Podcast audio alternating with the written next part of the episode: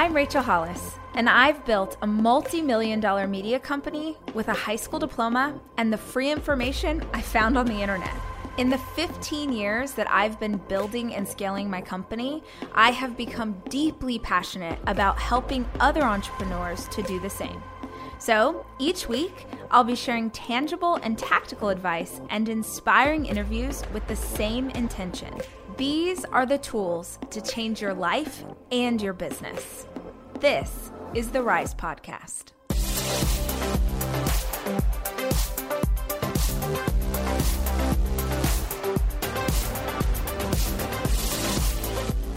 How how are you? How how is it going, Greg? Uh, you know, I feel a, a balance within me, trying to keep a balance between a real awareness of how disruptive and damaging these times are for many, many people, right? That's like first thing. And then there's this second part of me within me, um, which is just, I, it sounds strange to say it, but deep optimism. Mm-hmm. And, and, and I'm surprised by it, to be honest, but I feel this sense of all the good that both can and I think will certainly come from this discombobulation. Uh, and so that, that, I mean, I guess on a practical level, we, we started, um, I've been working from home for many, many years now, writing from home. So that's not new. Um, been, we've actually been homeschooling our children. We have four children. Uh, homeschooling oh, do you have four as well? Yeah. How old yeah, are they? Right. Uh, oldest is 17, youngest is 11. Okay a little bit, you know, they're in the older group, I suppose now, uh, and so so that's actually not new either. There's been a few disruptions with that, but not not much. And so in some ways, we feel like we've been preparing for this for years and years without knowing it. And so, from in a practical way, uh, we've we've learned some of the lessons that I think people are having to try to learn right now in a very abrupt way. We've been learning it over a period of time. For example, uh, with homeschooling specifically, uh, you know, we, we, used to think at the beginning, oh, it's about curriculum. What are people doing? What do they need to be learning? And we realized after you know trial and error, no. What really matters is can you create, maintain a highly positive culture? That's what yeah. counts. That's what counts. Um, in fact, in fact, uh, Anna, my wife, and, and our children, we just we just did a project at home last week, I think it was, um, all about this. We did a video, uh, uh, we actually published it on LinkedIn, uh, all about what we've learned about positivity and the children talking about it. And a specific game that we play, uh, there's uh, like the family, the positive, what is it? Um, the the the the family star chart game. That's that's what it is. And when we start to get negative, as is in, sort of inevitable as a parent sometimes, right? You fall into that pattern, you slip into it. One of our children will come to us and say, "Look, I think it's time for the, family star chart game. We need to do another one," and, and that's been its own education. Um, but what it is started very simple, like a piece of paper, you know, and we sit down and we come up collectively with what's a reward, a prize that we're all excited about. We're going to watch this movie. We're going to do a banana split party and then the movie marathon. We're to, uh, you know, it could be something uh, bigger than that. Um, uh, right, right now, to be uh, well, the last thing that we did was to go see Onward. That was the that was the prize, and and then so everybody's on board. All six of us were all on board. Then the next thing is that you you just trying to catch anybody doing the right thing when you walk into the room, because it's so easy to walk in and see the wrong thing and as soon as you see it, you're trying to be generous. You're not trying to be stingy with the stars. You give out a star, they go and color it in. There's no names on the star chart because it's not competitive. If anybody gets a star, everybody wins. So it's all positive. And the other rule, the final rule about it, is that you can't take a star away. There's no downside. So you just, uh, you know, it's not, there's not, no punishment with it. It's just, just up. If somebody's doing something right, you're closer to the reward together. And I'm telling you, it has created so much goodwill and positivity as a family. Uh, we've done it now for years and years, but even now they're teenagers, they still ask for it, they still like it. The rewards change, but the culture, uh, the culture doesn't. I love that. I'm fully going to steal that idea and I'm going to go follow you on LinkedIn so that I can watch the video. is that, is that, you know, I, uh, having read the book, I know you went on this journey to sort of get to the, the core values that you have now about really knowing what's important and what is most essential for you and your family. And it and you it's it's something you've been able to practice for years but was that this attitude towards how you bring that into parenting did it start there when you went on this journey to figure out what was essential or did you first look to yourself. What is essential to me? What are my core values? And then it spreads to the relationship and then it spreads to the family. For for a listener who hasn't ever really done that journey I, i'd love to know what the path was from where you were to where you are. Um, I, you look, there's there's a few answers to that, but but I remember many years ago. I don't normally share this story, but many years ago, before you know, what, while the idea of writing at all was just a, the, the earliest embryonic stage, uh, I had a summer. I was at law school in England, and I quit after I was in the United States, and I had this eureka moment. What would you do if you could do anything? And I, and as I'm answering that question, I realize it isn't law school. if I could do anything, it wouldn't be doing what I was doing. So it was a key trade off moment, strategic trade off, killed the one, didn't go back to law school, went back to England, you know, decided, okay, I'm going to apply, uh, you know, to, to go to university in, in, in America and, and get back here, applied to, to, to BYU six months late, didn't, um, you know, no way I was going to get in, but then one thing after another happened, and I did get in. But while I was waiting for that decision to be made, I was there was a summer, and that summer I just spent entirely reading.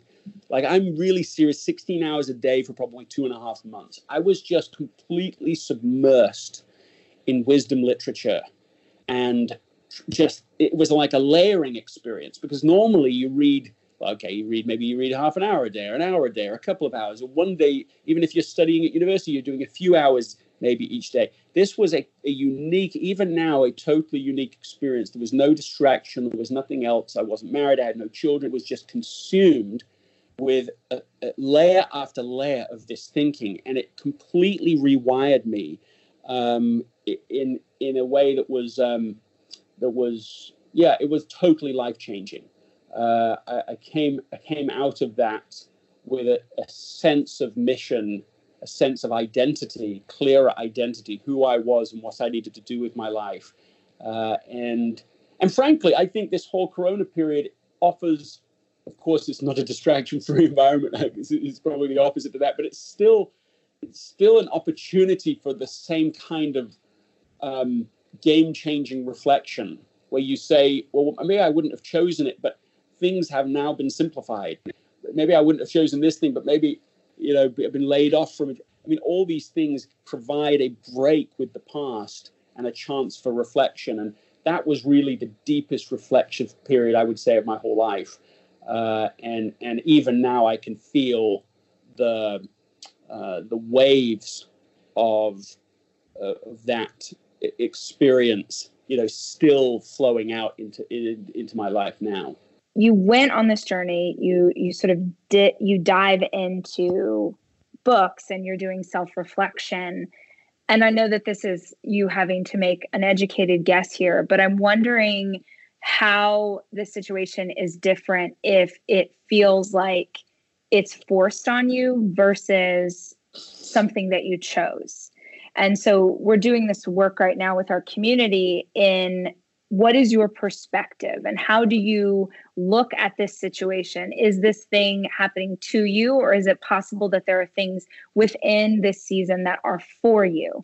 So for someone who's listening to this and they yes they have their things have been made crystal clear but maybe they've been made crystal clear for them in a way that was painful maybe they lost a job or their business is struggling right. or their family's struggling like how right. do you how do you find the the beauty in that which right. it sounds like pollyanna i know but there is beauty in that There hey, is such have you goodness ever, in have you ever read the, the the, the actual book pollyanna like the, the no yeah because no. nobody ever has but I, I, and i haven't either i can't take credit for this but but i've sort of read it by uh, by, by by osmosis because because my wife read it to our children and uh, and it's the most beautiful story. so it's funny how we say that. Pollyanna, in, in the actual story, she turns a negative into a positive a hundred times. And, and a person, listen here, a person who can turn a negative into a positive can never be defeated. And so it's funny how we've t- come to absorb that term. Well, I know it sounds Pollyannish, and that's almost the only way we use that term now. But actually, it's so dynamic and powerful and causative. And it, it, they, this is, if I could choose any ability for myself, it would be this one. Um, and and and I, I think there are a few principles uh, that I've come across in my research over over the last well now 20 years that I think have have relevancy for how to do this.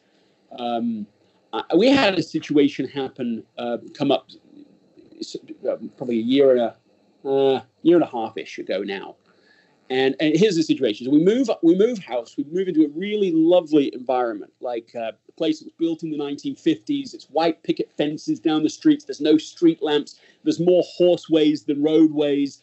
Uh, I mean, it is really like a sort of quite a picturesque place, and we're just so delighted to be there. We, we uh, our children are happy, and uh, one of our children, Eve, is especially uh, thriving in the environment. She's out chasing you know, uh, lizards all over the place and then letting them go and up trees. And she's just delightful. She's reading James Herriot, all of his books, and just just always voluminous in the way that she speaks about things. All of this.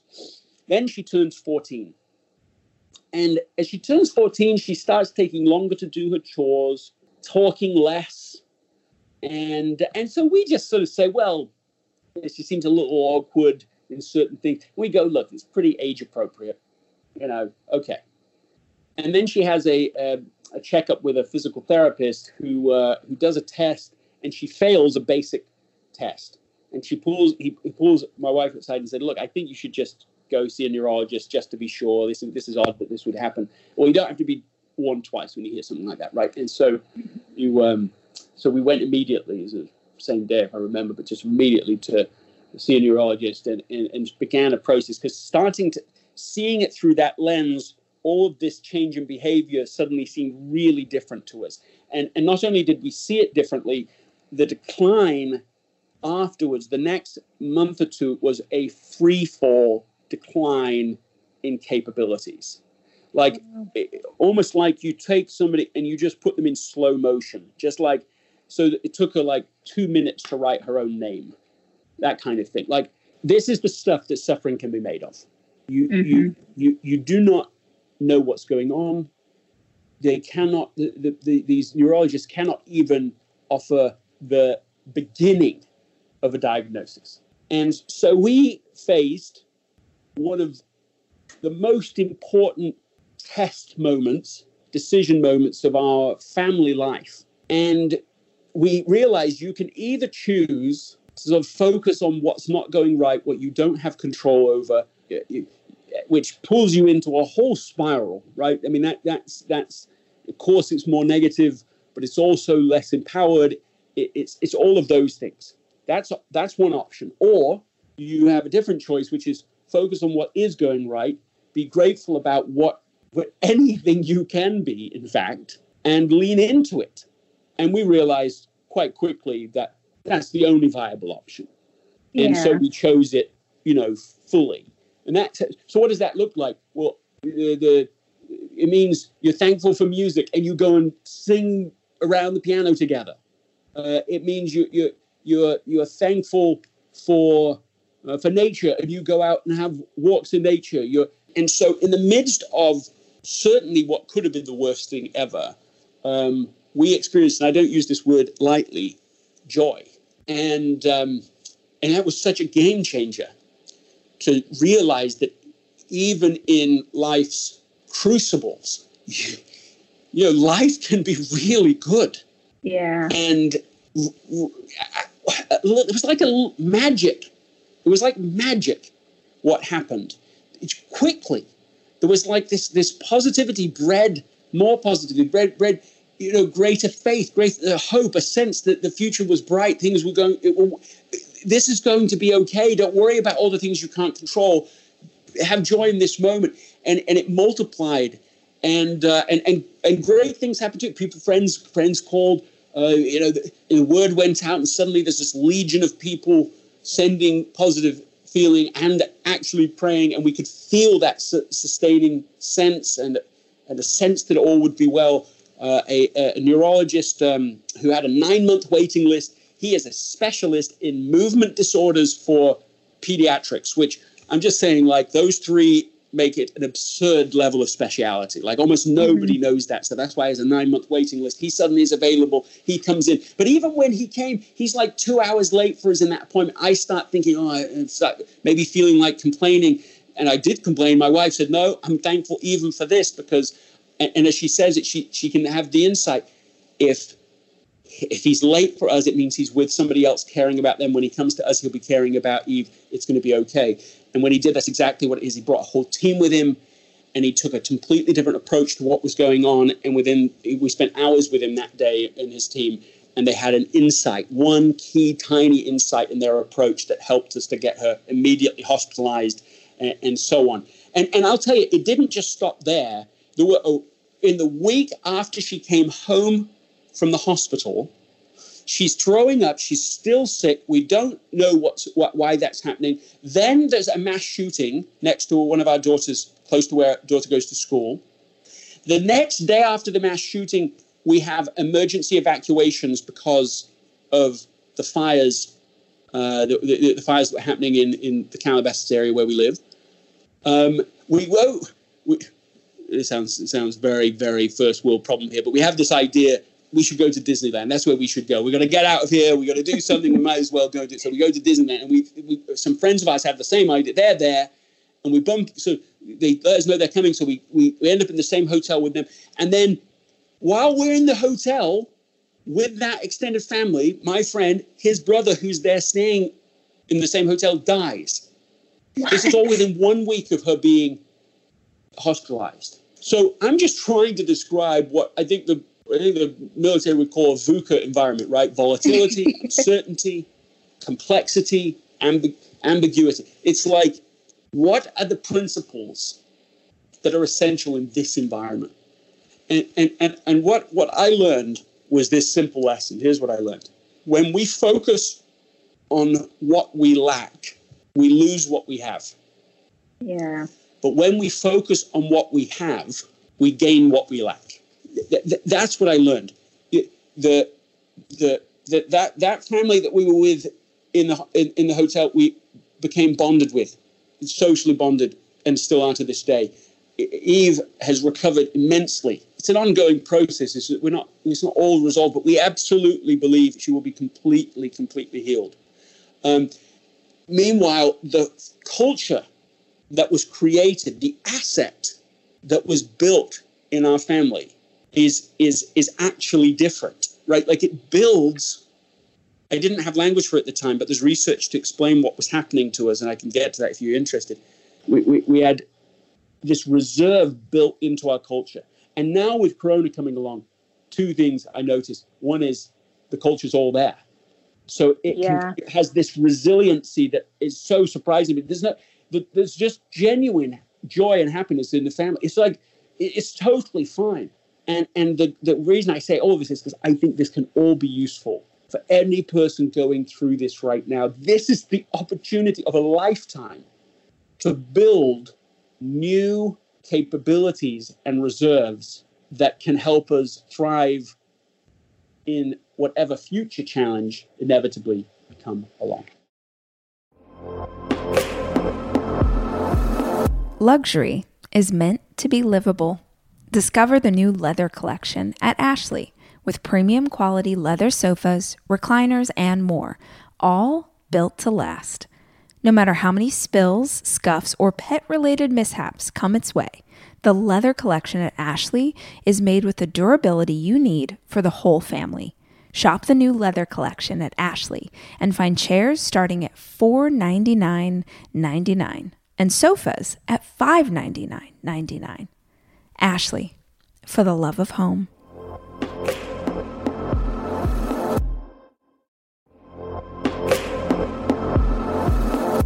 Debit card users, listen up.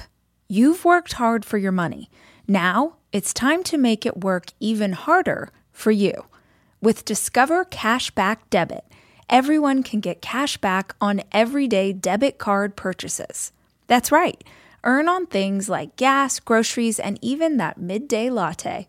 And to top it off, there are no fees, period. Yep, that means you won't be charged fees on your checking account. Transaction eligibility and terms at discover.com slash cashback debit. Discover Bank, member FDIC.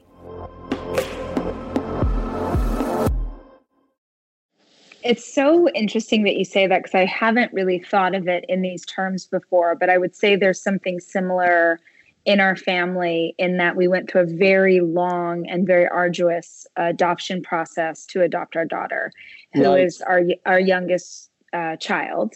Yes. And we were foster parents in LA County, so you can imagine what that was yes. like. Uh, yes. So we are foster parents there, and that was several years with our with our boys of walking through a really hard season and having children come in and out of our home and I it did make us stronger. It was so hard, and still today, all these years later, are you know they'll they'll say, "Oh, I miss," you know, they'll miss one of the kids that was with yes. us for a while. Yes. But it made them so much more resilient, and it made us as a family so much closer, even though it was so difficult. And I can see that mirroring right now in our lives that we certainly you know my husband and i have had a few you know a few days when this all started for us several weeks ago of like, oh my gosh, this is crazy. And we own a business and we have 60 employees and just all the things that you are afraid of when something like this happens. Yes. But how quickly our family sort of rallied and like uh, uh, uh, one of our mottos is we choose joy so it's so ironic that this is the conversation that we're having but it does make me think i keep reiterating this on the podcast and i'm just going to keep saying it because I, I know so many listeners are parents your children will look back on this time and how you as a family are going through what is a crisis out in the world is you modeling for your children what it means to walk through hardship. Completely do you know completely. right like they will look back on this years from now and i keep thinking this about my own kids that i want when they when someone years from now talks about this time period i want them to remember oh yeah we we played outside nonstop and we went on bike rides and we caught lizards right? We made dinner together. Not this fear or uncertainty or i i don't want that to be the thing that they were remember. And i think as as parents we are especially if my kids are younger than yours, there's a bit more control over how they perceive this reality. And so it's, man, if you can't choose joy for yourself, do it for them because they will remember this time and they are watching to see how you manage what you're feeling. Well, and, and we can add to that. So, one of the interesting pieces of research that I came across is to do with um, is an unusual approach to building resiliency into children and um, and families.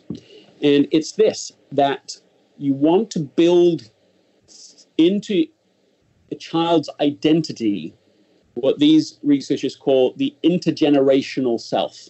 And and and this this is such a compelling idea. I think it's a life-changing idea. And and what it means is this. What they found in their research is that if if parents will sometimes you have to do the research to be able to do this, but will tell stories to their children of ancestors who have overcome challenges. It builds this much greater sense of, of well, I've already used the word resilience into, into their core identity. And we were just talking about this at a family dinner just within the last, you know, few days just making some these are gen, generic points that we can all say it wasn't even specific about too specific about our family members but we were saying your ancestors survived the great plague. Your ancestors survived the roman invasion. Your, you know seriously though your ancestors survived the first world war the second world war the great depression. There, there is resiliency in your blood. You are here and, and, from our point of view, not by accident either. There is a sense of that for, for, for us at least, a, a worldview that that that supports that. Um, but but to me, the, the, the, research is, is strong that if you can help people to remember stories of people who have gone through this, maybe you haven't gone through it, but other people have been through these things in your own family history, in our family history. I mean, I have I have uh, Jewish ancestors who survived. The, some didn't survive, but some did survive the pogroms in Russia. Some survived the uh, uh, the, the, the Holocaust uh, and, the, and, some issues that, that, that surrounded the uh, the consumption of, of, of Europe in that madness. And uh, amazing story about my some my my grandfather's um, wife, who uh, who if she turned left one day in Paris would have been taken by uh, by whatever the, the, the Nazi soldiers, but she was helped uh, by some people to by some nuns to go the other way. And you know like this is this is these are powerful stories. And i think that sharing those stories learning about them and researching them even now as you're going through this provides this additional context that that i think has sometimes been lost when we see through a nuclear family lens which by the way is a really recent phenomenon that we think of the, that we emphasize the nuclear family as its core as the core identity of a family. It was born when television was born. It was representation of two parents, two kids in a house. That is what the that's what a family is was was taught to us. And prior to that, through like all human history, it was intergenerational. Partially because people lived together in intergenerational families. The, the, the your mother and your grandparents are living together with you if, if not in your house next door to you like this was just the identity and i think that there's so much power in intergenerational families and ex- extended families i think this is a good time for us to be leaning into that so fascinating that idea of the nuclear family i've never thought of it before and it's so true i definitely grew up in um, my ancestors are irish by descent a big okie family and what I was raised by the village. I was raised by aunts and uncles and grandparents, and that was always a part of my life growing up. And is thing we live in a state away from the rest of our family that we don't have access. My kids don't have access to those relatives like I did growing up. But I love the idea that this is such an opportunity right now when everyone's at home and we all have more time and it's so easy through technology to be able to see someone's face and allow even your littlest kids to interact with your older relatives and and what a blessing on both sides it's not something that i thought of before and uh, super interesting i'm curious I, you know as you're talking through this um, man i hope the next book you're writing has something to do with family because this is not the point of the conversation, but I feel like so much of what you're saying, I'm like, man, how did you? Is, is your wife Anna? Is that yes. her name? Yes. How did you guys come up? So for for me, I would call them core values, and you call them these sort of the essential things. And and I haven't even said it because I'm being a terrible podcast host. But the book is called Essentialism. It has been around for a very long time. It is wildly successful. If you have not read it yet, please, this is what you need to do during your quarantine time. But one of the things that I wondered throughout, I'm wondering now for you and Anna how how you identified these things for your family. But if you are reading it and it's like, yes, I agree, we need to know what matters most. How do you figure out what matters most? Whether you're a single person listening to this or you're a parent of four kids, how do you figure out what is essential to you? Well, I think that this is. Um, I, have got lots of thoughts on this, as you'd expect. I mean, one is just the one is you've got to start with the premise, which is that not everything is created equal. So you've got to kick out this old idea. It's it, it, the harder part of becoming an essentialist, I think, is is realizing how non-essentialist our current thinking is, the outside culture, and also just our internal paradigm, is so non-essential because this is the basic premise of non-essentialism is is that everything is approximately of equal value. I just have to do it all. I have to do everything. So you're trying to do everything, but and, and you feel overwhelmed from the set. You wake up in the morning and you know that feeling when it all rushes at you. C.S. Lewis described that as like rushing at you like wild animals, just coming at you. And so that's all the burden, the overwhelm. Oh, there's so much to do. And in that moment, it's it's it's like you have to you have to push it off and say, no, it's not all of equal value. It's not. I got to push that back, all that noise, all those voices, so that I can hear that other voice, that quieter voice, that sense of of, of internal direction that in my own life seems to know intuitively that only a few things really matter today. And and those few things, if I do them, are so disproportionately valuable, they will change everything else. They are game-changing things, especially if it's if I do this habitually, you know, over years. Push off all that non-essential noise, all that stuff that's coming at you. What really matters? And so I think that in that little moment, multiply that through years, that's what my wife and I have always been about. That was one of the unique things that drew us to each other in the beginning was an under, a dual conviction that to discern and follow that voice of conscience was so much more valuable than than doing a hundred other things. You know, like in fact, we see it that that I would even describe it as a it's a mindset, but it's also a skill set. That skill set is like basically the essential job of parenting, because what we want is to inculcate that way of making decisions into our children, or at least remove all the obstacles, all the non-essential voices and junk and noise, so that they can start to hear it themselves, and then be led by it. Because if you do that, then that, that, the job of parenting is done. Our job of of of, of guidance and, and nurturing and leading. No, the leading is coming from within now. They're leading, they're guiding, they're able to make decisions. They they can become essentialists in their own right. And so to, to us, that's the core, the very essence of essentialism is really that. And so our highest priority in life both as parents, but also as individuals, everybody listening to this, the highest priority is to protect the ability to prioritize, meaning to protect, nurture, educate that voice of conscience so that it can be the guiding force rather than just what everybody else is doing and a fear of missing out and all the noise on social media and all the latest head, headlines in, in news and all of that, those voices you get to push all of that out and be led by something different. What do you think gets in most people's way? Like, I'm wondering as you're speaking, how much ego plays into like my personal like as you're i was reading the book and i was like yes to this. And i feel like um, it's something my therapist has said to me. I always feel like when you hear things from several different places it's god's way of being like please listen to this thing.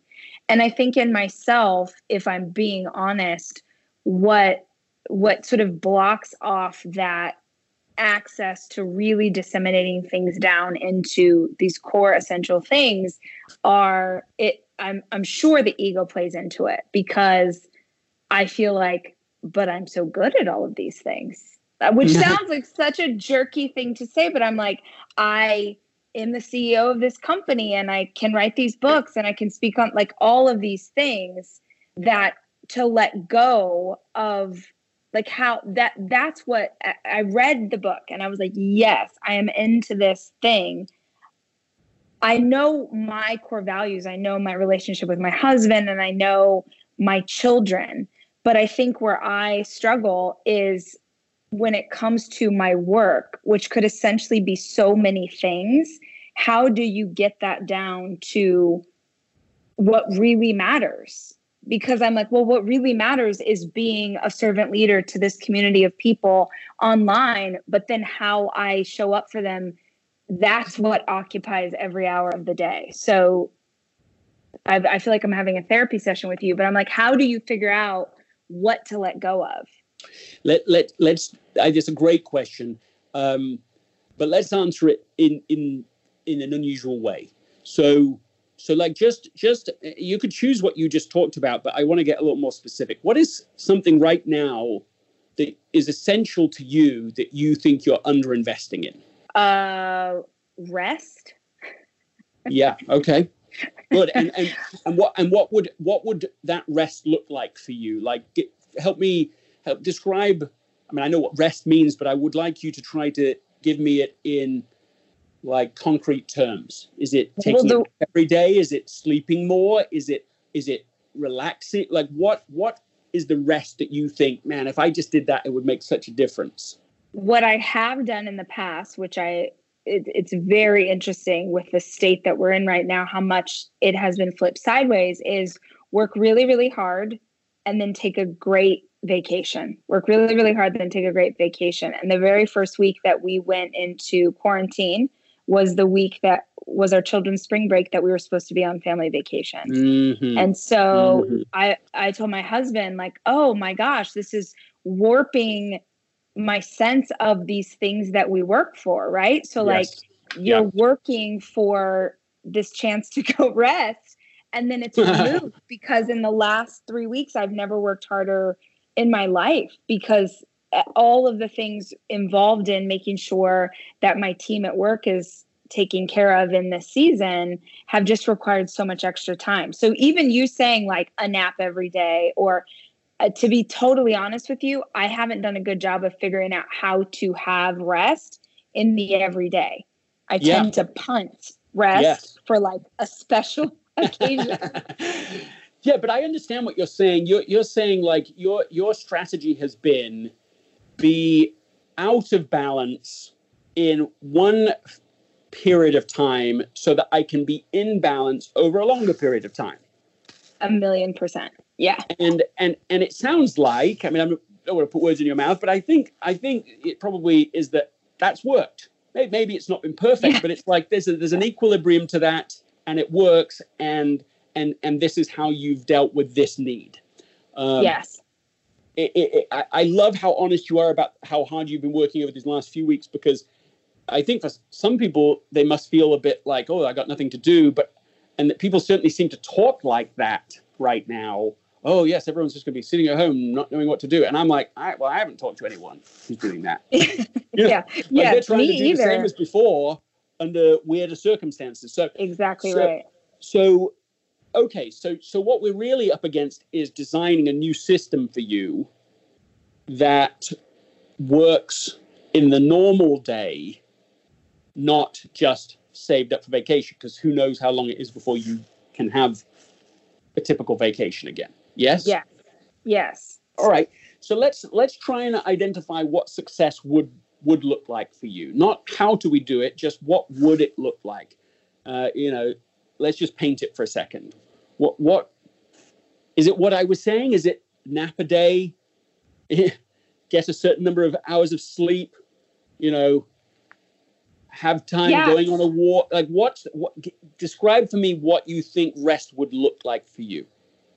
Well, the hilarity is I don't even have a great answer because it's not something I've really thought of before. I have yep. uh, worked really hard. This is going to sound hilarious, but like I've worked really hard to not be a workaholic. I used to absolutely be a workaholic, and I've worked really hard, done a lot of therapy, a lot of prayer to get to the place where that isn't my life. But it's so isn't interesting.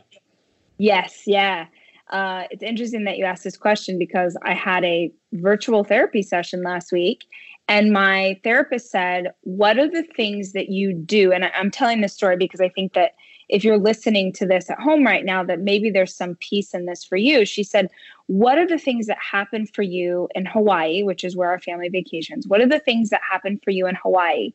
Mm. Now, you can't have the palm trees and you can't have the sand and you can have the beach, but what are the things that represent a vacation to you yep. that you could recreate at home?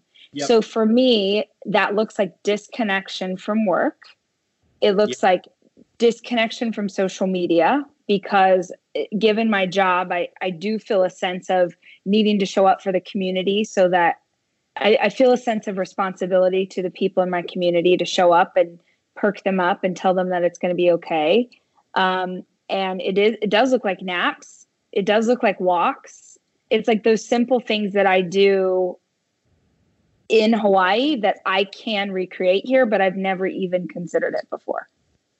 Yeah, I, I love that because because for you, really, the neural association is that those things can only happen in Hawaii. That is exactly right. I didn't know we were going to have therapy today, Greg. well, I'm. I, uh, this is this is this is all good. It's good, isn't it? Though it's good. It's it's positive. Uh, thank you for being open and vulnerable too, because it's it's it's in service to all of us, and and I see it as maybe positive therapy if we are going to use that term. Uh, because it's this is this is so real for so many people right now. The, the the way the phrase I would use for this is something called protect the asset right? That's the language. Protect the asset, and and your primary asset. I've, I've already kind of led the case for this, but your primary asset is your ability to prioritize. That ability to discern and focus what really matters most. That is yeah. the highest priority out of many other competing activities, and that's why we rest. That's why we need to I mean, I can list a few other things that, that are helpful to me. That's why I journal. If I'm starting to feel crazy, I want to journal for a while. Just get it all out of my head, especially write what I'm grateful for, because it because it, it starts to help you see, oh, I'm not behind. Look at all these good things. Look at all these assets. Um, but but there are lots of things we do so that we can protect the asset of discernment of prioritization, so that you don't get burned out and make worse decisions over time uh, that pull you down into the cycle. I am taking my four children away this weekend to go skiing. And I think if you're a parent like me, you understand how important it is to have a kitchen available to you when you have four kids, which is why Airbnb is always the place that I head to just make the vacation easier. And I have always used Airbnb as a place to stay, whether it was for work or family or a girls' weekend. But more and more, my friends are using Airbnb in a totally different way as a business, as a way to invest in property and earn money for it. While you're away, your home could be an Airbnb. Hosting can easily fit into your lifestyle, and it's a great way to earn some extra money. Your home might be worth more than you think. Find out how much at airbnb.com/host.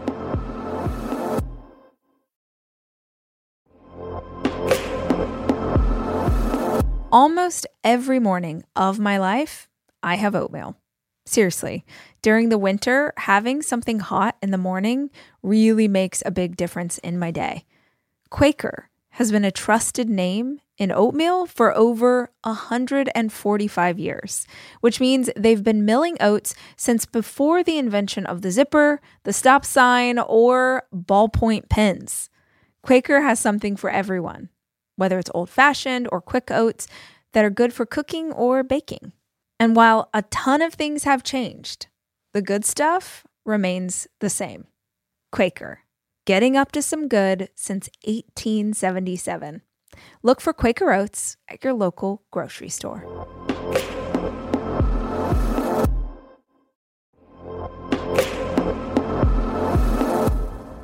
Guys, no two listeners of the show are exactly alike, which means that no two vacations you take are going to be exactly alike either. And if you're looking for a place that will serve all of you, Texas has a vast landscape of cultures, regions, destinations, and activities that allow for an infinite number of different travel experiences. I love Texas so much, I moved my family there for five years. Because here's the deal Texas has it all. Are you a beach person? We got you. If you love a rugged vacation, not my jam, but there's plenty of campgrounds, hiking trails, and state parks galore. My favorite part about Texas the food.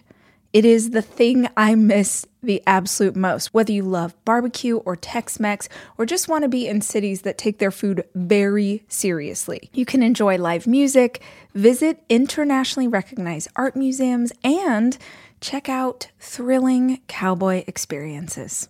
Visit traveltexas.com slash get your own to get the only trip to Texas that matters yours. That's traveltexas.com slash get your own.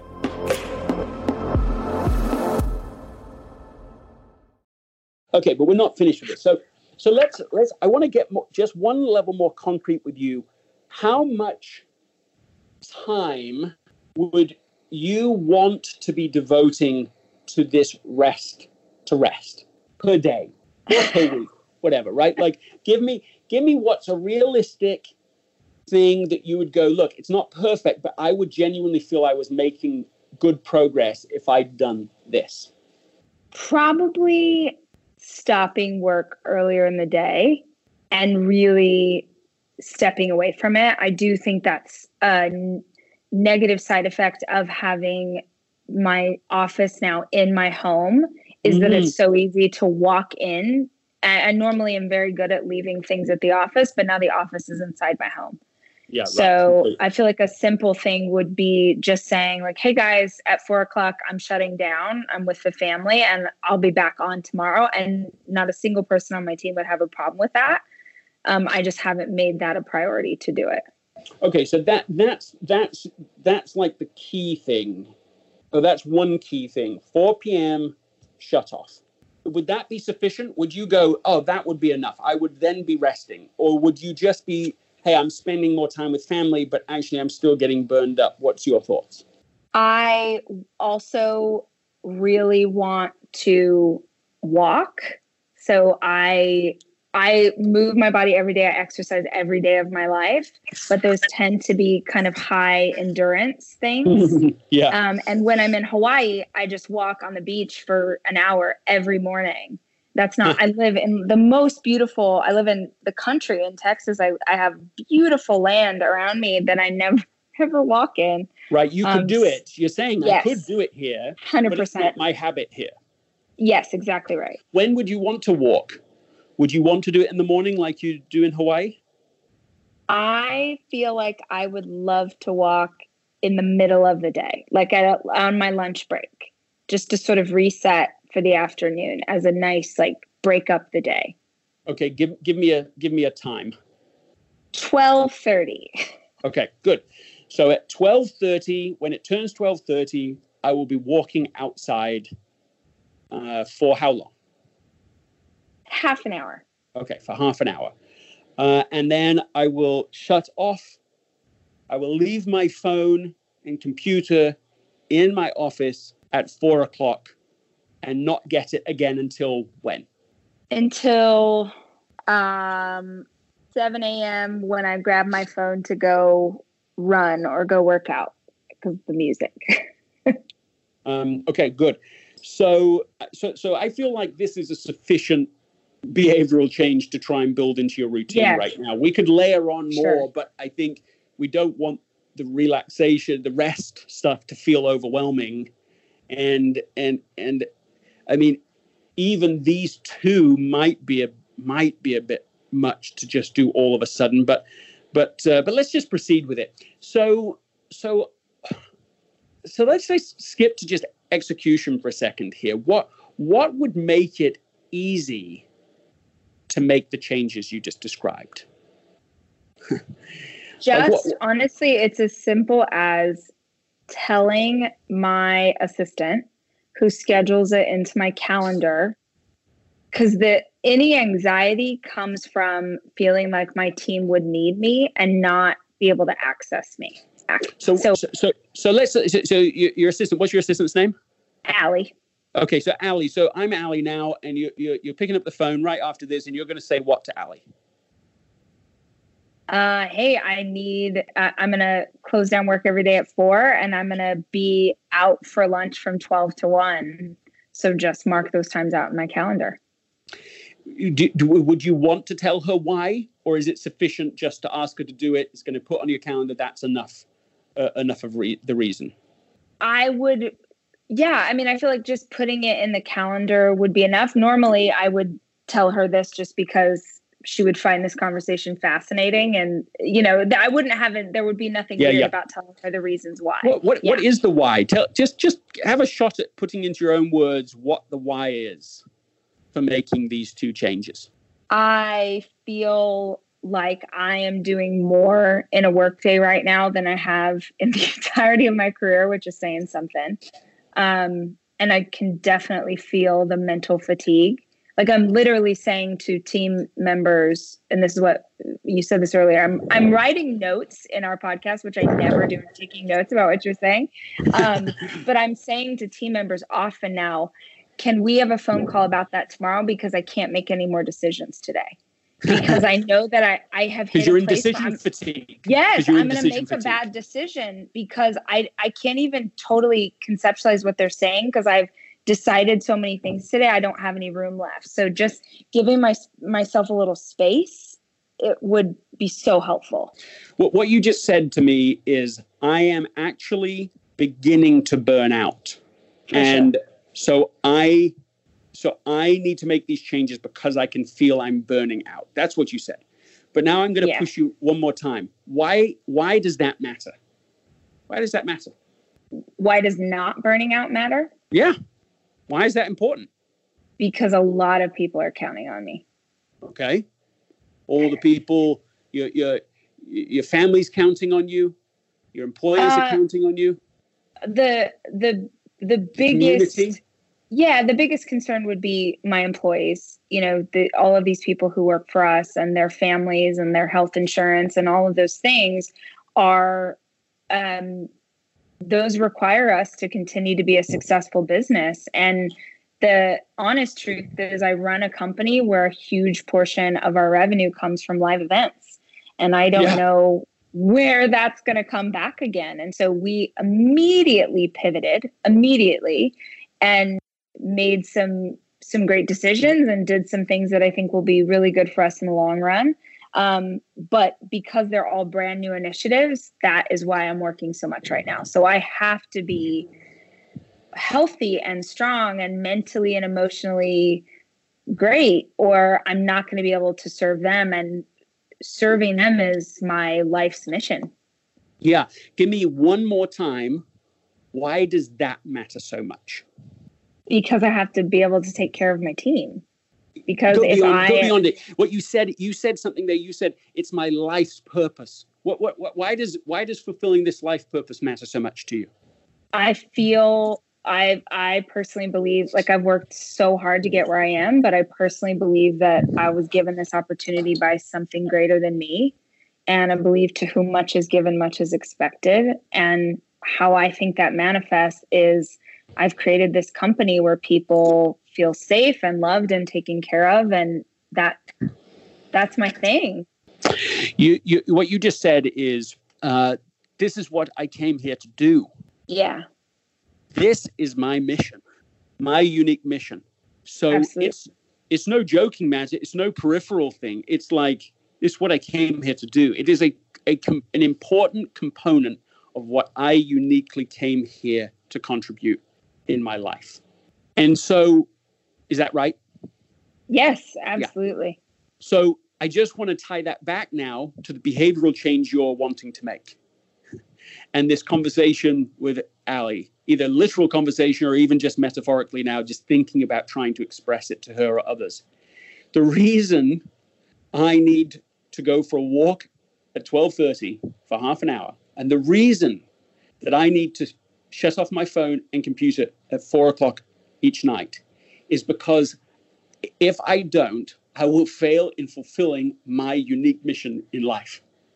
Yeah.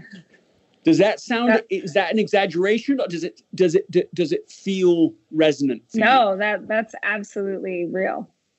I think what I'm what I'm contemplating right now is I work with the you know the most supportive bunch of hippies you've ever met. Like somewhere right now, they're like sitting next to a salt lamp and like getting in touch with their inner selves, I'm sure. And so no one would think this was weird. And what I what I more find interesting as I'm processing this with you is I literally own the company. I am the CEO. No one would think this was weird. So why knowing that it would be helpful and having those answers ready to go when you're like, what do you want to do? I'm like, oh, these things why isn't that something that has ever that I've ever implemented before? Is yeah, what I'm trying to process. I, I think it is. I'm sure that's a fruitful question and a conversation. Uh, you know, I'm sure you will reflect on it. Yeah. I almost want to encourage you.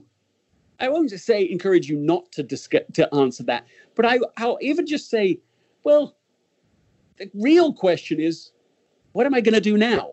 You know, like I, I, want to encourage you just move forward. okay, now you're here.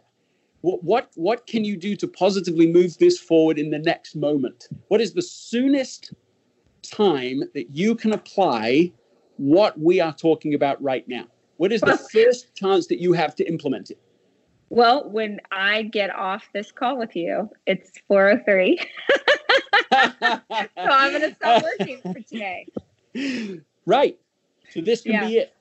You, yep. you you can implement it now. And, and and I'm not saying that deep exploration isn't valuable. I've done plenty of that myself, and I do think there's value in it.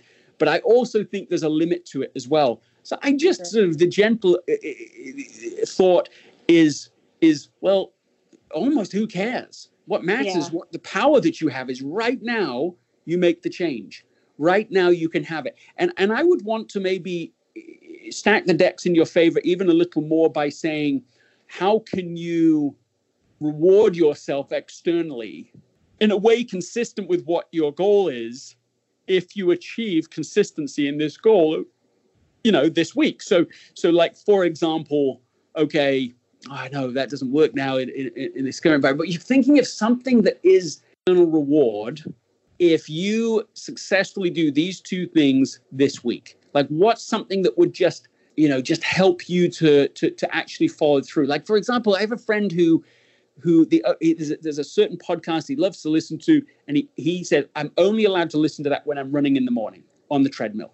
So he's he's rewarding himself immediately for doing the thing that he wants to do. And i just it's, it's a question we don't have to have an answer right now but like what is something that would help really reinforce and make this easy to do? Uh, I, I'm a huge proponent of the principle of ease.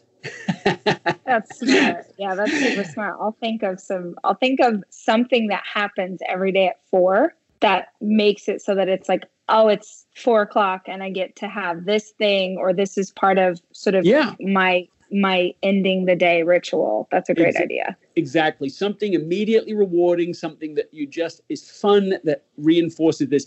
There are many mechanisms beyond this conversation for making something for stacking it in your favor. And I'm I'm a believer in like using all of those possible things so that we increase the chance that we consistently do the change. Doing it once is the first challenge, but what we really want is that it just becomes the new normal. Certainly, for as long as this corona stuff goes on, uh, these are the new habits so that you find a new equilibrium, a dynamic equilibrium for these circumstances. And maybe you will end up with new personal resources and res- uh, reserves, per our conversation earlier, for the future if these habits become not just corona habits, but lifelong habits. Uh, to me, uh, anyway, that seems pretty essential. That is so. This is so fantastic. This is we went in 15 directions that I didn't anticipate us going in, um, but I am so blessed by our conversation, Greg. I super appreciate you digging into that with me.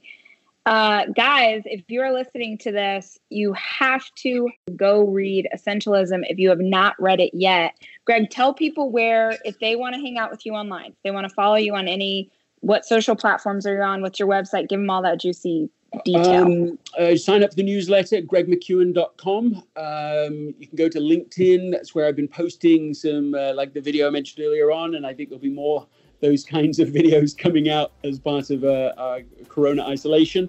Um, the, the, uh, the, you can also uh, follow me on, on, on Twitter, and uh, and we'll just keep this conversation going. Thank you so much. I, I super super appreciate it. It's really been a pleasure. Thank you, Rachel. I hope you guys enjoyed this episode of the Rise podcast. Coming up next, we have our next 90 days teaching sneak peek right after this message from one of our sponsors.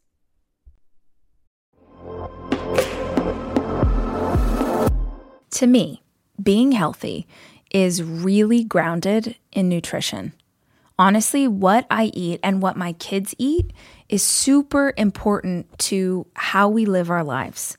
It's why I love a company like Thrive Market because Thrive Market carries brands with the highest quality ingredients and sourcing methods.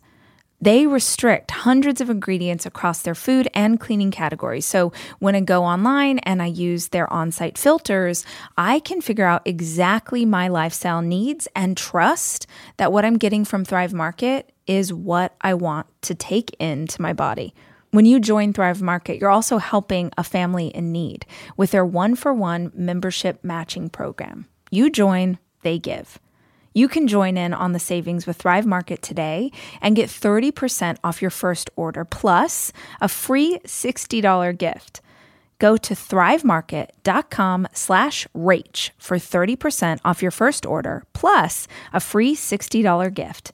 That's T-H-R-I-V-E market.com slash rach.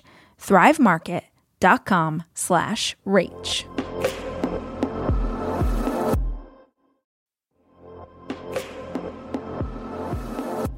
This episode is brought to you by Progressive, where drivers who save by switching save nearly $750 on average.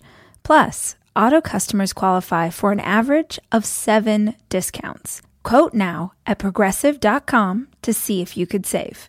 Progressive Casualty Insurance Company and Affiliates. National average 12 month savings of $744 by new customers surveyed who saved with Progressive between June 2022 and May 2023. Potential savings will vary. Discounts not available in all states and situations.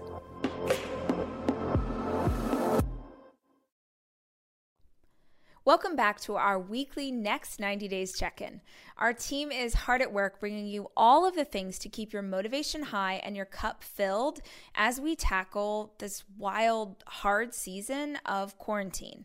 If you're not familiar with our Next 90 Days challenge, then let me give you a little insight. Each and every week, we pick a theme that we feel like will be helpful honestly to us, but also to our community during this time. So it's things like finding joy or creating great habits or what is truly essential or how to be productive. It's all of the things that we feel like we're struggling with a bit. And every single week, along with the theme, myself or Dave teach a digital lesson. And along with that digital lesson, you get free downloads and workbooks and different things to work through, all inside our learning portal. And here is the best part it is 100% free. It was our chance to give back to our community who has supported us so much.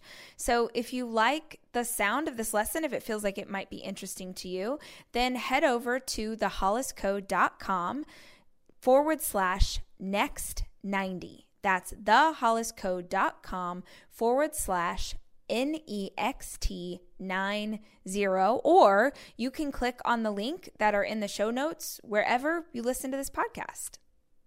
Ladies and gentlemen, hello. Welcome to our next installment of the Next 90 Days course. This week we are talking about what is essential we are talking about what really matters, getting down to the basics of how we parse through what really matters, and maybe more importantly, what does not matter, what really is essential, and maybe more importantly, what is not essential at all.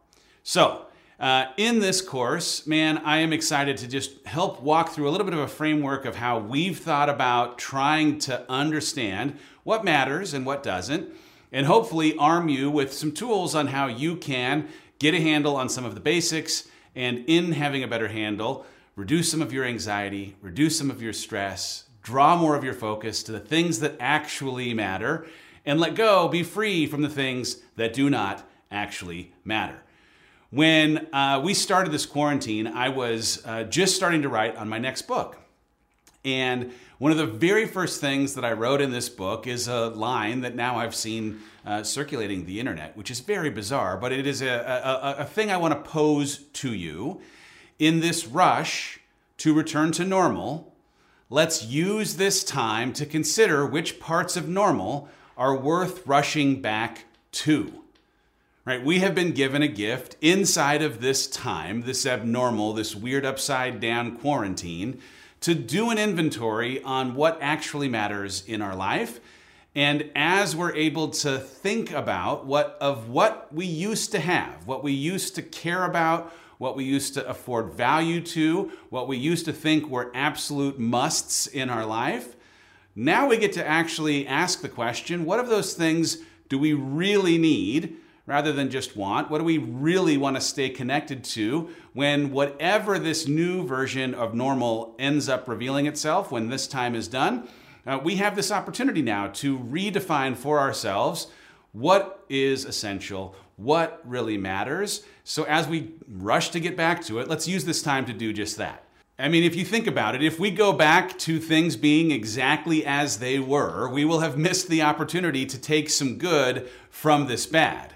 This time that we have here, right? This is a gift that nobody asked for, and yet here we are, we're sitting in it, and it has, in it being this time to consider these things, given us the opportunity to do some housekeeping in where we focus, in who we spend time with, in what we consume, how much we consume, how we work.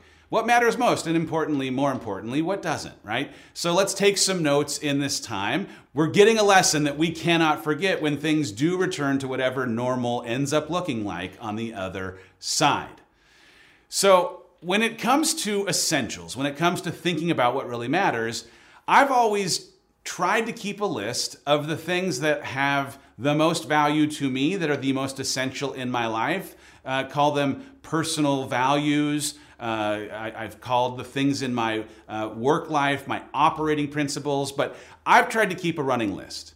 What are the things that are essential to me? Because uh, in the way that we talked about it in the habits conversation, if I can know the things that are most important in my life, then I can engineer and organize my life in a way that helps make those things a reality, or at least helps create the greatest chance for those things to show up in my life. And so the things that I, you know, coming into quarantine had on my list were these five things. Uh, really staying focused on how I feel about myself when I'm by myself right? How you feel about yourself when you're by yourself is one of the most important things in the entire world. And that exercise of trying to create coherence between who you'd hope to be and who you know yourself to be when you're by yourself, that is, man, the thing that keeps my drum beating, that keeps me motivated on the days I don't feel like it, is the thing that has me trying to close that gap between who I know I can be and who I show up as on an every single day basis. Uh, the return that I get in investing in my health, right? Not just my physical health, but my emotional, my mental, my spiritual, and my physical health. How I get a return investing in my health is something that is essential in my life. Uh, keeping my relationship with my wife and my kids first right? Like maintaining that no matter what, no matter what happens in our business, no matter what happens outside of the walls of this house, no matter what happens with other people or uh, anything, that the number one most important thing in our life, in my life, is the way that I preserve and maintain the relationship with my wife and the way that I show up well and love well on uh, my kids, with my kids. And so uh, that as a priority, man, that's one of my big five. Uh, the fourth one and I'm going to talk about in a second how some of these had to change. But the fourth one coming into quarantine was manufacturing lifelong memories from world class experiences, which in these times sounds crazy, right? But coming into quarantine, that was one of my things. I was like, you know what? I would rather save the money and a couple of times a year have really cool experiences that will, in the words of my buddy Jesse Itzler, build my life resume than uh, spend frivolously or ridiculously on stuff that doesn't really matter and doesn't leave lasting memories. I want to have lifelong memories from a handful of experiences that are just going to absolutely stick and stay in my memory banks. And then the last one, my fifth thing, uh, building a legacy of impact. So, my five things as I was coming into quarantine how I feel about myself when I'm by myself, the return that I'm getting from investing in my health, how I am keeping my relationship with my wife and kids first, manufacturing lifelong memories from world class experiences, and building a life of legacy or building a legacy that is built on impact.